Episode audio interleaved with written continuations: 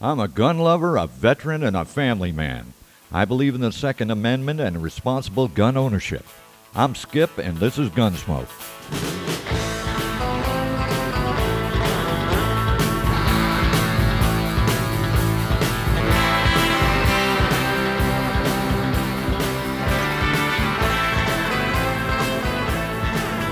Hey y'all, we're back. I was uh, last time we talked about uh, federal premium ammo, and Luke Holm wanted to hear about uh, Syntech, and uh, so a buddy of mine, old time friend, and uh, many many years ago, and uh, old Air Force buddy of mine, Steve Bronstein, he lives up in Montgomery now, and he got in touch and said he liked the 45 ACP. So, well, what the hell? I do too. It's my favorite one. It may be short, fat, and slow, but it sure gets the job done, and I firmly believe in carrying a 1911 as an everyday carry. But um, that's just my opinion, and I hope y'all feel the same way about it. But a brief history of the 45 ACP, I reached out and uh, Chris Colson, editor in chief of Colson Task Force, Pew Pew Tactical, and some other people I got some information and put together a short story here about the 45 ACP. And it seems over 400 years the uh, Spanish Empire ruled the Philippines. Now, then in 1898, the Spanish gave the Philippines to America with the Treaty of Paris. This resulted in the Philippine War. Now, this led to a rebellion which would lead to the invention of the first 45 caliber and later the 45 ACP. Thanks to this, we now have two of the finest weapons known to man, in my opinion, also the M1911 and a 45 ACP carbine. Now, but how did it all happen now? For over 400 years, uh, the Moro, a name for the South Philippine Muslims, have resisted all foreign rule. Now, whether it be the Spanish or the Japanese, the Moro rebelled to the death. Why? The Moro believed in developing uh, a Muslim nation called the Bangsamoro. Now, I hope I'm pronouncing that right. But anyway, so so how do you think the Moro felt when the Americans showed up to quell the Philippine Revolution? Well, they were pissed off. Now, this resulted in a full-on rebellion later called the Moro Rebellion. Now, the Moros saw the American forces as a threat to their mission. As a result, they assembled their mightiest jihadi warriors. Their name was the Moro Juramentado warriors. Now, these warriors were afraid to the death, unafraid to the death. In their eyes, they believed that killing and dying for the sake of God would grant them entry into paradise. So the Moros would often fight suicidally. Now, you can see this when the Moro impaled themselves onto the American bayonets in an attempt to kill American soldiers. The bastards were crazy. Now, the, now, I also heard that the Moro warriors used drugs to enhance their ability to withstand pain and fought to the death.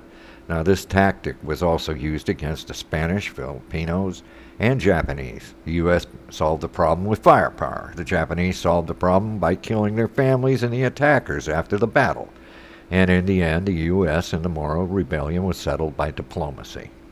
But anyway, the worst part it would take a dozen 38 long Colts uh, bullets to take down one Moro jihadi. So you got a guy that's pissed off coming down the hill, pumped up on drugs, and it's going to take some time to kill them. Well, this caused the American forces to be hopelessly overwhelmed by these fearless jihadi.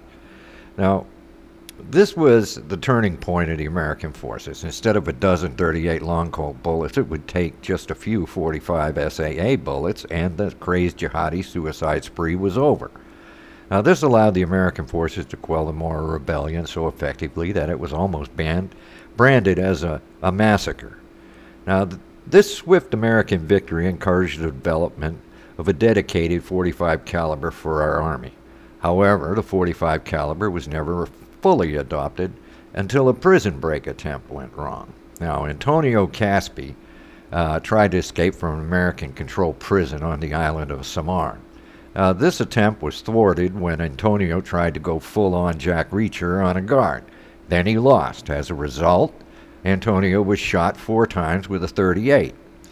Now, you'd think this would stop them, right? Well, it didn't. supposedly Antonio kept attacking the guard after four bullets, which were all well placed now, and only stopped after being stunned by the butt of a Springfield carbine. Now, Colonel Louis Lagarde uh, heard of this incident and immediately reported it to the Army. This led to the led the Army to ask Colonel Louis Lagarde and Thompson, uh, the inventor of the Tommy gun, by the way, to find a more suitable caliber for our armed forces. They accepted. Their research was later called the Thompson Lagarde tests. Now, in these tests, Louis and Thompson basically gathered uh, all the most powerful pistol calibers and shot them on test subjects like cattle and cadavers. The result of the testing was that the Army should use no smaller than a 45. Due to this finding, the military asked all the top firearm manufacturers to submit their designs for a 45 caliber for their armed forces.